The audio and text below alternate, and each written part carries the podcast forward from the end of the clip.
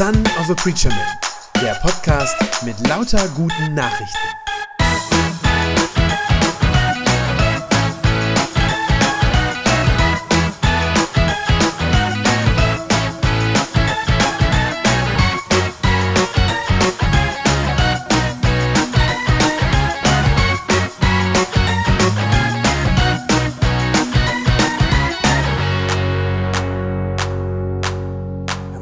Grandiose Einladung gerade gehört in dem Predigtext. Kommt und kauft umsonst, sagt Gott. Hier gibt sozusagen alles, was ihr braucht. Von Milch und Wein war da die Rede. Es kostet nichts. Warum, sagt er, gebt ihr Geld aus für Sachen, die kein richtiges Brot sind, die euch nicht wirklich ernähren? Kommt doch zu mir. Bei mir kriegt ihr das alles geschenkt. Eine wunderbare Einladung, die wir da gerade gehört haben und ich finde, sie passt perfekt in unsere Themenreihe rein. Thema Gebet, das uns nach oben zieht. Wir suchen ja nach so einem Gebetsleben. Darum geht's uns ja gerade, ja, in diesen, diesen insgesamt vier Sonntagen. Wir suchen nach einem Gebetsleben, das nicht mühsam ist und ein bisschen anstrengend und einfach so ein Pflichtgefühl, sondern wir suchen nach einer Art zu beten, die uns wirklich nach oben zieht, die unseren Geist wirklich belebt und zu Gott emporhebt, so wie wir das gerade in dem Lied auch gesungen haben. Wir suchen nach einer Möglichkeit, wie wir beten können, so dass uns das wirklich mit Gott verbindet, so dass eine ganz enge Beziehung zu ihm entsteht. Das ist das Ziel. Und wir haben in der ersten Predigt nachgedacht über unsere Motivation, warum wir überhaupt ins Gebet gehen und haben festgestellt, na, wenn das immer nur so mangelorientiert ist, dann ist es klar, dass das schnell ähm, öde wird und nicht besonders belebend ist. Also wenn wir immer nur dann ins Gebet gehen, wenn wir was brauchen. Sondern haben festgestellt, die Motivation fürs Beten, das sollte er sein, Gott selbst, dass ich einfach ihn liebe, dass ich ihn sehen will, ja, dass ich merke, ich brauche diese Zeit mit meinem Gott. Das war das Erste. Und dann haben wir und das schließt so wunderbar an diesen Text an, den wir gerade gehört haben. Dann haben wir letzte Woche gesprochen über den Hunger. Den Hunger danach, Gott wirklich, ja, zu sehen, zu fühlen, sozusagen mich von ihm umarmen zu lassen, ihn zu schmecken, könnte man sagen, wenn man schon bei dieser Metapher Hunger ist. Und wir haben aber auch davon geredet, dass wir Menschen so das Problem haben, dass wir zwar einen tiefsitzenden Hunger haben nach der Gegenwart Gottes, und das steckt in jedem von uns drin, aber dass wir diesen Hunger oft anderswo stillen, naja, nicht wirklich, oder? Ihn eher übertönen mit anderen Dingen, die wir in der Welt so finden und die uns irgendwie beschäftigt halten und die so tun, als wären sie so wahnsinnig wichtig. Und da haben wir letztes Mal geendet an der Stelle, dass wir gesagt haben, wenn ich im, im Gebet wachsen will, wenn ich wirklich so nach oben gezogen werden will, ja, dann geht das nur, indem ich bei Gott verweile, so haben wir das gesagt, dass ich bei Gott wirklich bin und bleibe, dass ich mir diese Zeit nehme, im Gebet bei ihm zu sein, Zeit mit ihm verbringe. Und ich habe euch letzte Woche versprochen, heute wird's jetzt eine Stufe konkreter nochmal. Denn vielleicht haben letzte Woche schon manche gedacht, um alles in der Welt, was ist denn das für eine Art von Gebet, wovon der Pastor da redet? Was mache ich denn dann da? Ich hatte letztes Mal so ein bisschen von mir erzählt, wie ich das äh, zuletzt so erlebe und dass ich wirklich versuche, äh, mir wirklich viel Zeit dafür einzuräumen, wenn es irgendwie möglich ist im Tagesablauf. Ja, dann hatte ich euch erzählt, dass ich ähm, versuche immer mindestens so eine halbe Stunde wirklich zu beten und manchmal auch schon bei einer ganzen gelandet bin. Und wenn man das so hört, also ich kann mir das vorstellen, mir ging das am Anfang auch so, als das andere Leute erzählt haben, dass sie es so machen, habe ich gedacht, um alles in der Welt, was machst du denn da jetzt die ganze Zeit, ja, so lange im Gebet? Und jetzt denkt ihr vielleicht, Mensch, der Pastor hat gesagt, ich muss mindestens eine halbe Stunde am Tag. Was, was konkret, womit soll ich denn diese Zeit füllen? Wie geht das denn? Also, das stimmt auch, da trügt euch euer Bauchgefühl nicht an der Stelle, wenn man nämlich das überhaupt, da überhaupt keine Struktur für hat und überhaupt nicht weiß, wie ich das machen soll, jo, dann wird das schnell langweilig. Das ist wohl so. Also wenn ich nur da sitze und denke, ich muss beten, ich muss beten, das funktioniert nicht. Also deshalb heute die Frage, was für konkrete Methoden gibt es denn, wie wir diese Zeit mit Gott wirklich gestalten können? Also aktiv gestalten können. Nicht, dass wir wieder ähm, irgendwie hektisch werden oder wieder in so einen Aktionismus verfallen, darum geht's nicht. Es geht wirklich um Ruhe, um Stille vor Gott, Zeit mit ihm, aber trotzdem muss die auch wiederum aktiv gestaltet werden. Wir haben das eben gehört, Gott lädt uns ein zu sich, dass wir zu ihm kommen, dass wir den Hunger unserer Seele, dass wir den stillen dürfen bei ihm.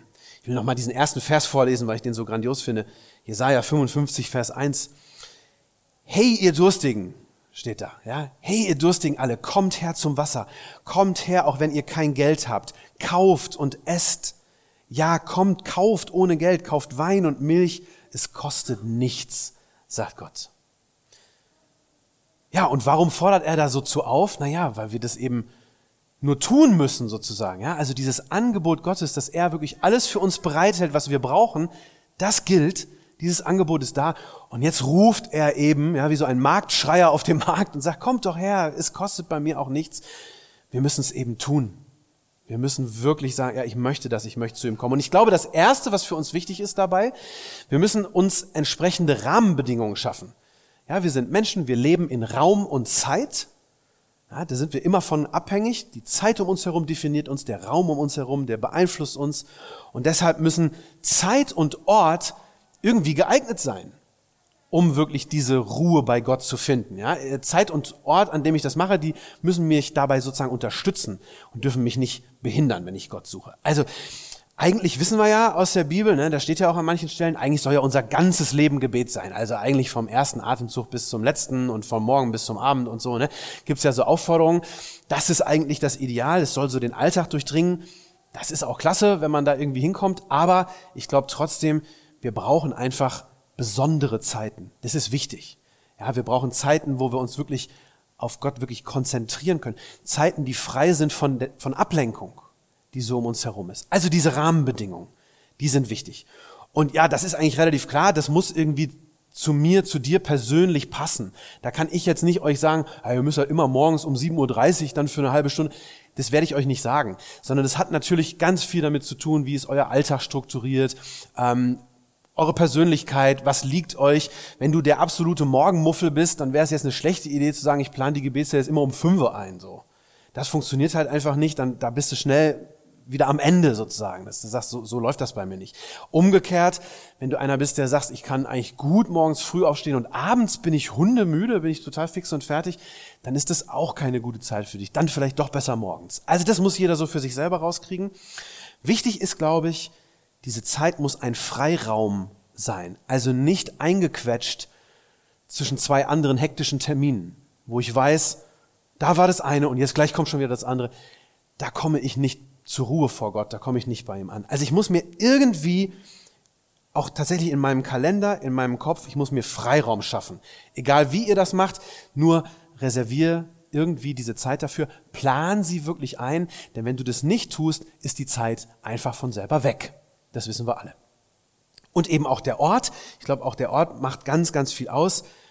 Der Tipp ist einfach nur, geh dahin, wo du wirklich zur Ruhe kommst, wo du nicht, sobald du die Augen aufmachst, die Arbeit vor dir liegen siehst, also nicht unbedingt an deinem Schreibtisch, ähm, nicht unbedingt in der Küche, wo man dann sieht, was wieder alles gemacht werden muss, ja, ähm, wo kein Telefon direkt neben deinem Kopf als nächstes klingelt sozusagen, wo du vielleicht die Tür abschließen kannst, kann hilfreich sein, dass man weiß, jetzt kann mich hier keiner stören, kann sehr gut sein. Das sind so diese Rahmenbedingungen, die ich glaube ich irgendwie brauche und ist das mühsam, dass ich mir das schaffen muss? Ja, ein bisschen tatsächlich. Also geht nicht so von ganz selber. Ich muss schon das, das Wollen irgendwie bewusst. Aber ich sag's mal so, äh, so ein bisschen motivierend will ich mal sagen, es steht Gott zu. Ja, es, das, das gebührt ihm sozusagen, dass wir das für ihn machen. Er hat sozusagen einen Anspruch auf deine Zeit, will ich jetzt mal so formulieren. Ich habe äh, das Gebet in den letzten beiden Predigten immer schon verglichen mit einer Ehe zwischen Mann und Frau. Und meine Frau hat auch Anspruch auf mich, hat auch Anspruch auf meine Zeit. Da kann ich auch nicht immer nur sagen, ja, äh, bin zwar mit dir verheiratet, aber heute leider nicht. So, heute habe ich leider keine Zeit. So, mein, auch meine Frau hat Anspruch auf meine Zeit, dass ich mir die nehme für sie. So, das sind die Rahmenbedingungen. Das ist erstmal so, so der Anfang. Und wenn du diese, diese Zeit der Ruhe für dich gefunden und diesen, diesen Raum irgendwie für dich geschaffen hast, was denn dann? Was machst du dann? Wie füllt man jetzt diese Zeit? Wie gestalte ich dann diese Zeit der Stille vor Gott? Ob du sagst, ich fange erstmal mit 15 Minuten an oder gleich auf 30 gehst, egal. Also, aber was mache ich da jetzt? Und es gibt drei Methoden, ähm, die ich euch gerne heute Morgen ja, so ein bisschen empfehlen möchte. Das erste ist die längste und ich finde auch, ja, ich glaube, die allerfruchtbarste, aber die beiden anderen sind auch gut. Also drei Methoden. Erstens, beten mit der Bibel. Zweitens, beten mit Musik. Drittens, beten mit Gebetsnotizen. Das sind die drei Dinge. Also erstens, erster Tipp, beten mit der Bibel. Wenn ich ehrlich bin, ist das ja oft so, ich weiß gar nicht so richtig, was ich beten soll. Ja, kennt ihr das auch, dass man sagt, jetzt, jetzt nehme ich mir die Zeit für Gott und so ganz richtig. Ich, ein paar Themen habe ich wohl, ah, für meine kranke Nachbarin und so. Das ist gut, das sind gute Themen. Aber gerade wenn ich sage, ich will länger bei Gott sein, ich möchte bewusst dieses verweilende Gebet, da bin ich schnell an dem Punkt, dass ich denke, aber was genau bete ich denn da jetzt? Habe ich jetzt gar nicht so viele Themen oder so. Und wenn ich dann in mich selber reinschaue, wenn ich anfange zu überlegen, oh, was könnte ich jetzt beten, das ist okay, das sollte man machen, aber ich sag mal, wenn ich nur dahin gucke, immer, immer in mir forsche, wofür will ich jetzt beten, wofür will ich beten, ja, da treffe ich doch immer nur auf meine eigenen Gedanken. Oder? Also in mir drin finde ich nur mich. Sozusagen. Und mein, das, was mir sowieso immer einfällt.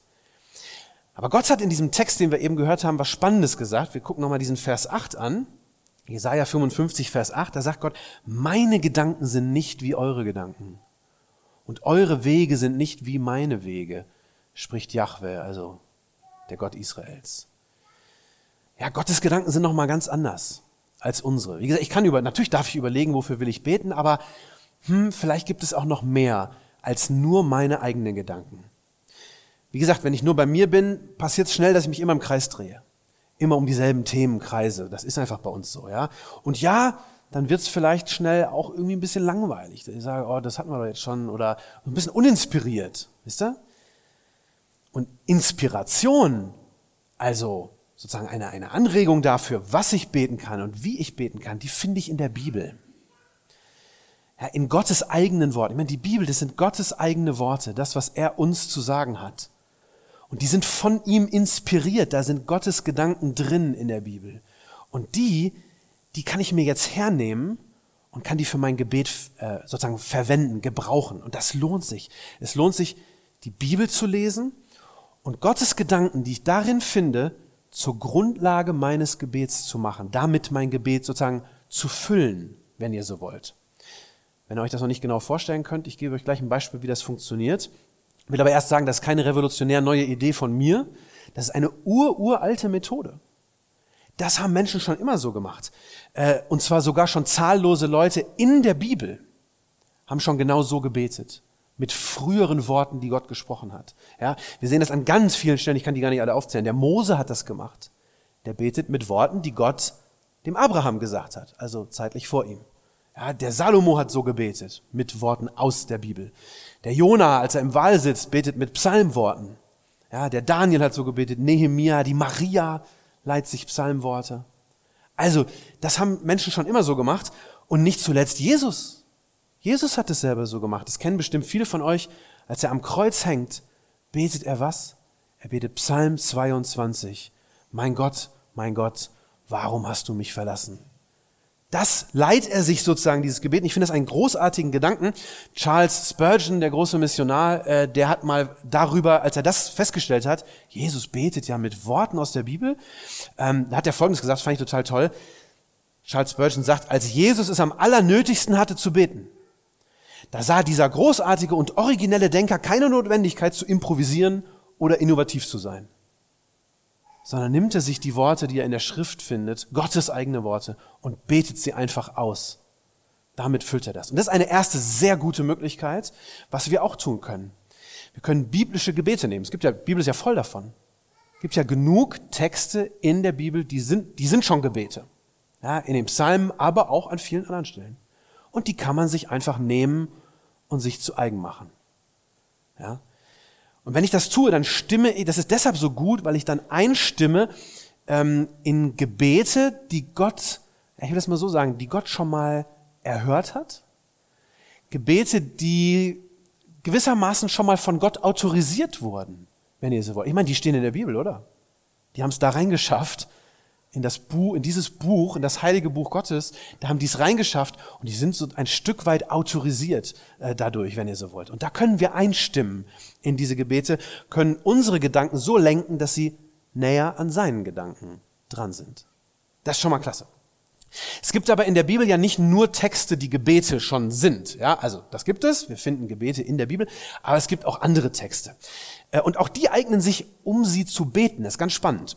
Zum Beispiel ähm, Texte, die Gottes Wesen beschreiben, seinen Charakter. Also die reden erstmal über Gott. Ja? Haben wir als Beispiel mitgebracht, Philippa 2, äh, dieser, dieser Christus-Hymnus, habe jetzt nicht hier vorne, lese ich euch vor, kennen viele von euch auch. Da wird über Jesus gesagt, er war in Gottes Gestalt, aber er nutzte es nicht aus, Gott gleich zu sein, sondern er beraubte sich selbst, steht da, und wurde einem Sklaven gleich er wurde ein Mensch und alle sahen ihn auch so. Er erniedrigte sich selbst und gehorchte Gott bis zum Tod, ja bis zum Tod am Kreuz. Das ist kein Gebet, das ist erstmal eine Beschreibung, aber ich kann das zu meinem Gebet machen. Ich kann sagen, Jesus, du hast dich erniedrigt, du bist bis ans Kreuz gegangen, du hast es nicht, die, die Gottheit hast du nicht bei dir behalten, sondern hast dich hingegeben, bist einer von uns geworden. Ihr merkt, ich kann diese Gedanken aufgreifen aus dem Text und kann Jesus damit anbeten, kann das benutzen, was da drin steht. Besonders gut geeignet sind auch ähm, Visionen in der Bibel. Also das sind ja Visionen, sind ja Betrachtungen Gottes, wo ein Mensch sozusagen so einen, einen Blick in den Himmel wagt und äh, Gott irgendwie erkennt oder, oder Aspekte von Gott erkennt. Und da gibt's tolle Dinger, äh, tolle Visionen in der, in der Offenbarung, im Danielbuch, auch in den Psalmen zum Teil, äh, ganz großartig. Auch die eignen sich sehr, weil da Gott ohnehin schon beschrieben wird und man da rein einstimmen kann. Und das Dritte, was auch geht, die Bibel ist ja auch voller Geschichten. Werden ja ganz viele Geschichten erzählt, was Menschen mit Gott erlebt haben. Und auch die kann ich zur Grundlage meines Gebetes machen. Ich gebe euch ein Beispiel kennt alle die Geschichte vom Zachäus, ja, der zwar einerseits an Jesus irgendwie interessiert war, neugierig war, aber weil er so eine Menschenfurcht hatte und äh, dachte, was sagen, was werden die anderen sagen, dass er dann sich auf so einen Baum gesetzt hat. Ne? Das kennt ihr alle aus dem Kindergottesdienst oder aus der Jungschar oder so. Und nach Jesus Ausschau hält. Und ich kann diese Geschichte lesen. Das ist erstmal eine Geschichte von einem Menschen, der auf der Suche nach Jesus ist. Und ich kann das zu meinem Gebet machen. Ich kann beten, Herr, ich will dich auch sehen. Ich habe auch dieses Verlangen wie der Zachäus. Ich will dich sehen. Aber Herr, ich traue mich nicht so richtig in deine Nähe. Ich weiß auch nicht, was dann passiert. Und ich bitte dich, Herr, finde du mich so, wie du den Zachäus da oben auf dem Baum gefunden hast. Das ist eine Möglichkeit zu beten. Also diese, diese drei Optionen in der Bibel will ich euch nennen. Wie gesagt, Texte, die schon Gebete sind. Texte, die Gottes Wesen beschreiben, seine Herrlichkeit, seine Schönheit seinen Charakter, daraus kann ich Gebete formulieren. Oder sogar aus Geschichten. Wenn ich sehe, wie Gott mit Menschen umgeht, dann kann ich mich da reinstellen und sagen, ja, Herr, geh auch mit mir so um, finde mich genauso, heile mich genauso. Sowas kann ich machen. Und das, das sind alles Möglichkeiten, sozusagen in die, in die größeren Gedanken Gottes einzustimmen. Also nicht nur bei mir zu bleiben, nicht nur meine Gedanken immer wieder zu denken und zu beten, sondern mich in die großen Gedanken Gottes, von denen wir gehört haben, die sind ganz anders als unsere, mich da hinein zu begeben, da anzudocken sozusagen. Ja?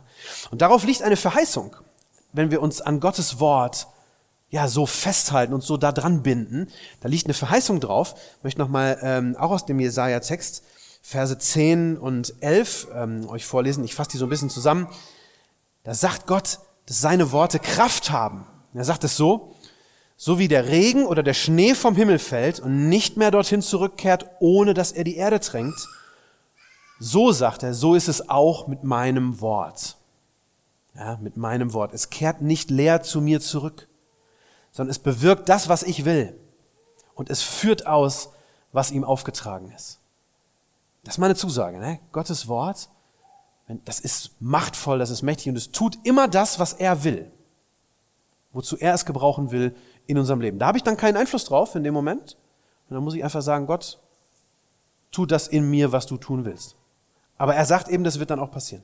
Deshalb, das ist der erste und wie gesagt der ausführlichste Tipp, mit der Bibel in der Hand beten. Mit der Bibel in der Hand beten. Das ist eine richtig gute Sache. Bete, während du liest. und lese, während du betest. Das kann man im Wechsel machen. Ein Vers lesen, damit ins Gebet gehen. Noch einen Abschnitt lesen, ins Gebet gehen. Das ist der erste Tipp. Zweitens, das wird kürzer und äh, äh, jetzt und der dritte auch. Zweiter Tipp, beten mit Musik. Das ist was, was ich für mich ganz stark entdeckt habe. Ich merke, dass mir das unglaublich viel hilft in meiner Gebetszeit, wenn ich Musik höre. Musik, die mich auch sozusagen in die Gegenwart Gottes führt. Ja, ich glaube, Musik hat eine Kraft. Das wissen wir alle. Musik hat eine Kraft, die nochmal anders ist. Musik spricht uns auf einer Gefühlsebene an, oder? Auf so einer emotionalen Ebene. Und das geht oft tiefer als bloße Gedanken, die ich irgendwo lese oder so. Das geht tiefer als, als Theorie. So. Es erreicht unseren inneren Menschen, könnte man sagen. Und deshalb ist es auch kein Wunder, Musik ist etwas absolut Zentrales für die, ich sag mal, für die Anbetung, für die Verehrung Gottes. Findet ihr überall in der Bibel. Die ganze Bibel ist voll davon. Ähm, nur mal einen Vers euch rausgesucht. Es gab die sogenannten Leviten, das waren die, die so im, im, Alten Testament im Tempel den Dienst getan haben. Es gab Priester, die haben das Opfer gemacht und dann gab es die Leviten. Und über die Leviten heißt es an einer Stelle, jeden Morgen und Abend sangen sie dem Herrn Dank und Loblieder. Da steht in zweite Chronik. Also das machen die, das ist wirklich ihr Job. Jeden Morgen, jeden Abend singen die dem Herrn Dank und Loblieder. Auch an anderen Stellen in der Bibel, ne? die Engel singen Lobpreis. Denkt an Weihnachten, was wir bald wieder feiern. Die Engel, die da auf dem Feld stehen und singen. Oder eben auch im Buch der Offenbarung, wo der, das Lob Gottes gesungen wird vor dem Thron. Also, Musik ganz, ganz zentral, um Gott zu ehren. Musik ehrt ihn wirklich. Ähm, und ich will es ausdrücklich nochmal, ich habe das schon öfter gesagt in Predigten, aber ich betone das nochmal, die Stilrichtung spielt dabei für Gott keine Rolle. Das ist unser Geschmack. Welche Art von Musik wir da gerne haben, ähm, ob das die alten klassischen Anbetungschoräle sind, so wie wir sie vorhin gesungen haben zum Beispiel, oder Lobe den Herrn, den mächtigen König der Ehren, ob ich da wirklich von Herzen rein einstimmen kann, weil ich das gut kenne, oder ob das so diese, diese neueren, diese moderneren Lobpreissongs sind, die wir ja auch, wo wir auch zwei von gesungen haben, Herr. Das ist eine reine Stilfrage, aber der Stil, das interessiert Gott nicht. Das ist für uns, ja, wo wir merken, das liegt mir nahe, das erreicht mein Herz. Da darf ich mir was aussuchen. Ich glaube, sogar eine Mischung ist sogar ganz gesund. Ja, so aus verschiedenen Jahrhunderten sich da anzudocken, was Menschen schon mal gebetet und gesungen haben, das tut gut. Also da einfach mal ähm, entweder ins eigene CD-Regal schauen oder gibt ja heute online so viele Möglichkeiten, ne? auf YouTube, auf Spotify. Einfach mal Musik zu suchen, die Gott lobt. Ähm, es gibt ganz viele Lieder, die ja auch wiederum vertonte Bibelverse sind. Das ist besonders schön, finde ich. Also wenn biblische Worte dann auch noch gesungen werden, dann hast du beides auf einmal. Ne? Das ist richtig gut. So, ich für mich habe das jetzt zuletzt so gemerkt, dass mir das gut tut. Ich starte meine Gebetszeit oft mit so zwei, drei solchen Liedern, die dann auf dem Handy und habe so Kopfhörer und setze mir das dann auf und äh, da merke ich, dass ich damit total zur Ruhe komme und wirklich, wenn ich die Augen schließe, mich da hineinbegeben kann in dieses Lob Gottes. Das tut mir sehr, sehr gut. Ähm, und danach habe ich für mich so entdeckt, hilft mir das, wenn ich dann, wenn ich dann selber beten will, also bei den Liedern docke ich mich sozusagen erst an, und wenn ich dann für mich selber beten will, mache ich mir oft so instrumentale, so ganz leise, so rein instrumentale Musik an, wo nichts mehr gesungen wird, wo du nicht mehr auf den Text achten musst, sondern wo einfach nur ähm, ganz ruhige, ganz entspannte, oft so Klaviermusik oder so, und da merke ich, das hilft mir total, wenn das so ganz leise ist. Für mich, ne? das muss nicht für euch sein, aber ich dachte, ich erzähle es euch einfach mal. Das hilft mir, mich da hineinzubegeben. Ähm, wichtig ist, dass wir uns nicht einfach nur irgendwie berieseln lassen. Darum geht es nicht. Jetzt nicht so wie, wie die Popmusik im Radio, die ich so beim Bügeln höre oder so, ähm, sondern dass man gerade, wenn da Text ist, ich auch den Text bewusst wahrnehme und ihn auch zu meinem Gebet mache. Ja, gesungenes Gebet.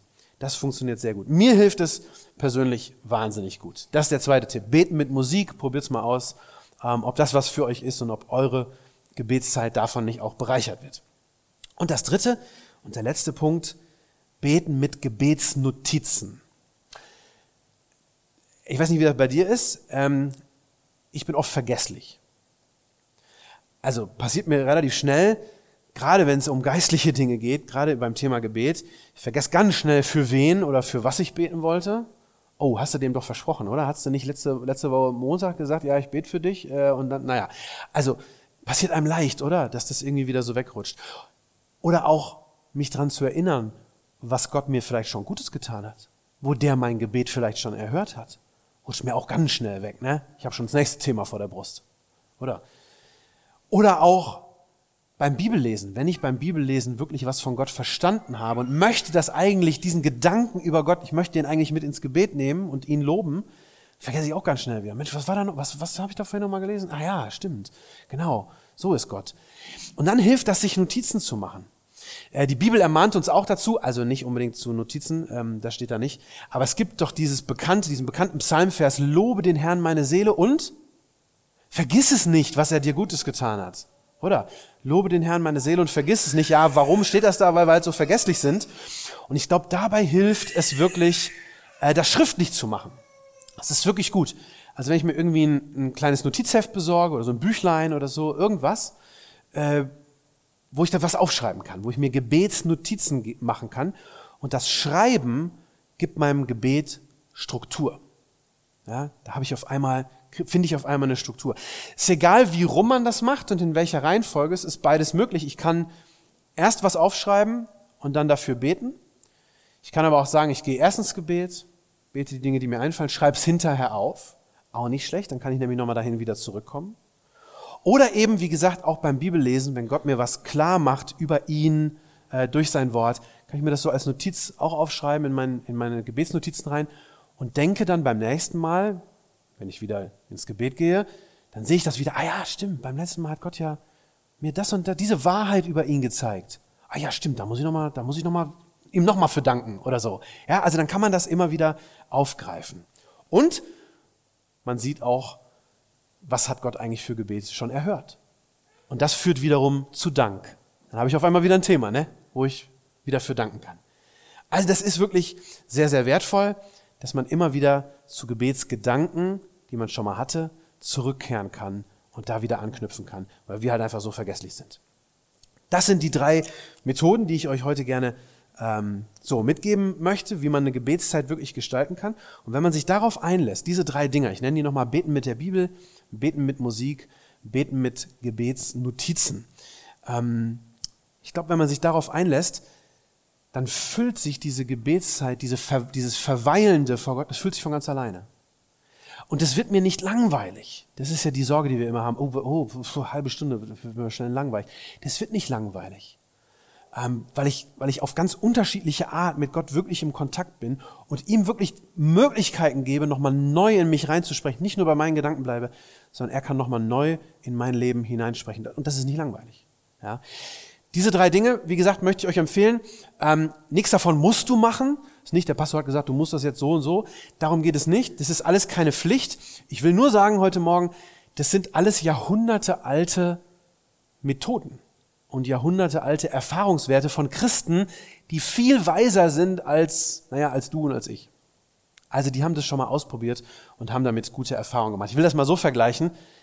Diese Methoden, die sind kein, das ist kein Muss und das ist auch nicht die Bedingung, um in den Himmel zu kommen, aber das sind Wachstumshilfen. Wenn du sagst, ich möchte im Gebet wachsen, dann sind das Wachstumshilfen, wie so ein Dünger, den man auf eine Pflanze gibt. Die Pflanze wächst auch ohne, aber vielleicht nicht so richtig gut. Und vielleicht bleibt sie kümmerlich. Und diese Möglichkeiten ist wie Dünger. Also, wenn du das machst, wenn du im Gebet so in Gottes Worte einstimmst, sie dir zu eigen machst, ich glaube, das wird dein Gebet verändern. Und wenn du das noch singend tust, und vielleicht auch noch schreibend. Ich glaube, das ist echt eine Art von Gebet, die einen nach oben zieht. Amen. Das war eine gute Nachricht vom Son of a Preacher Man. Wenn sie deinen Glauben gestärkt hat, dann abonnier doch einfach meinen Podcast bei Spotify, iTunes oder podcast.de und gib mir ein Like auf Facebook. Ich hoffe, du hörst mal wieder rein. Gott segne dich und bis bald.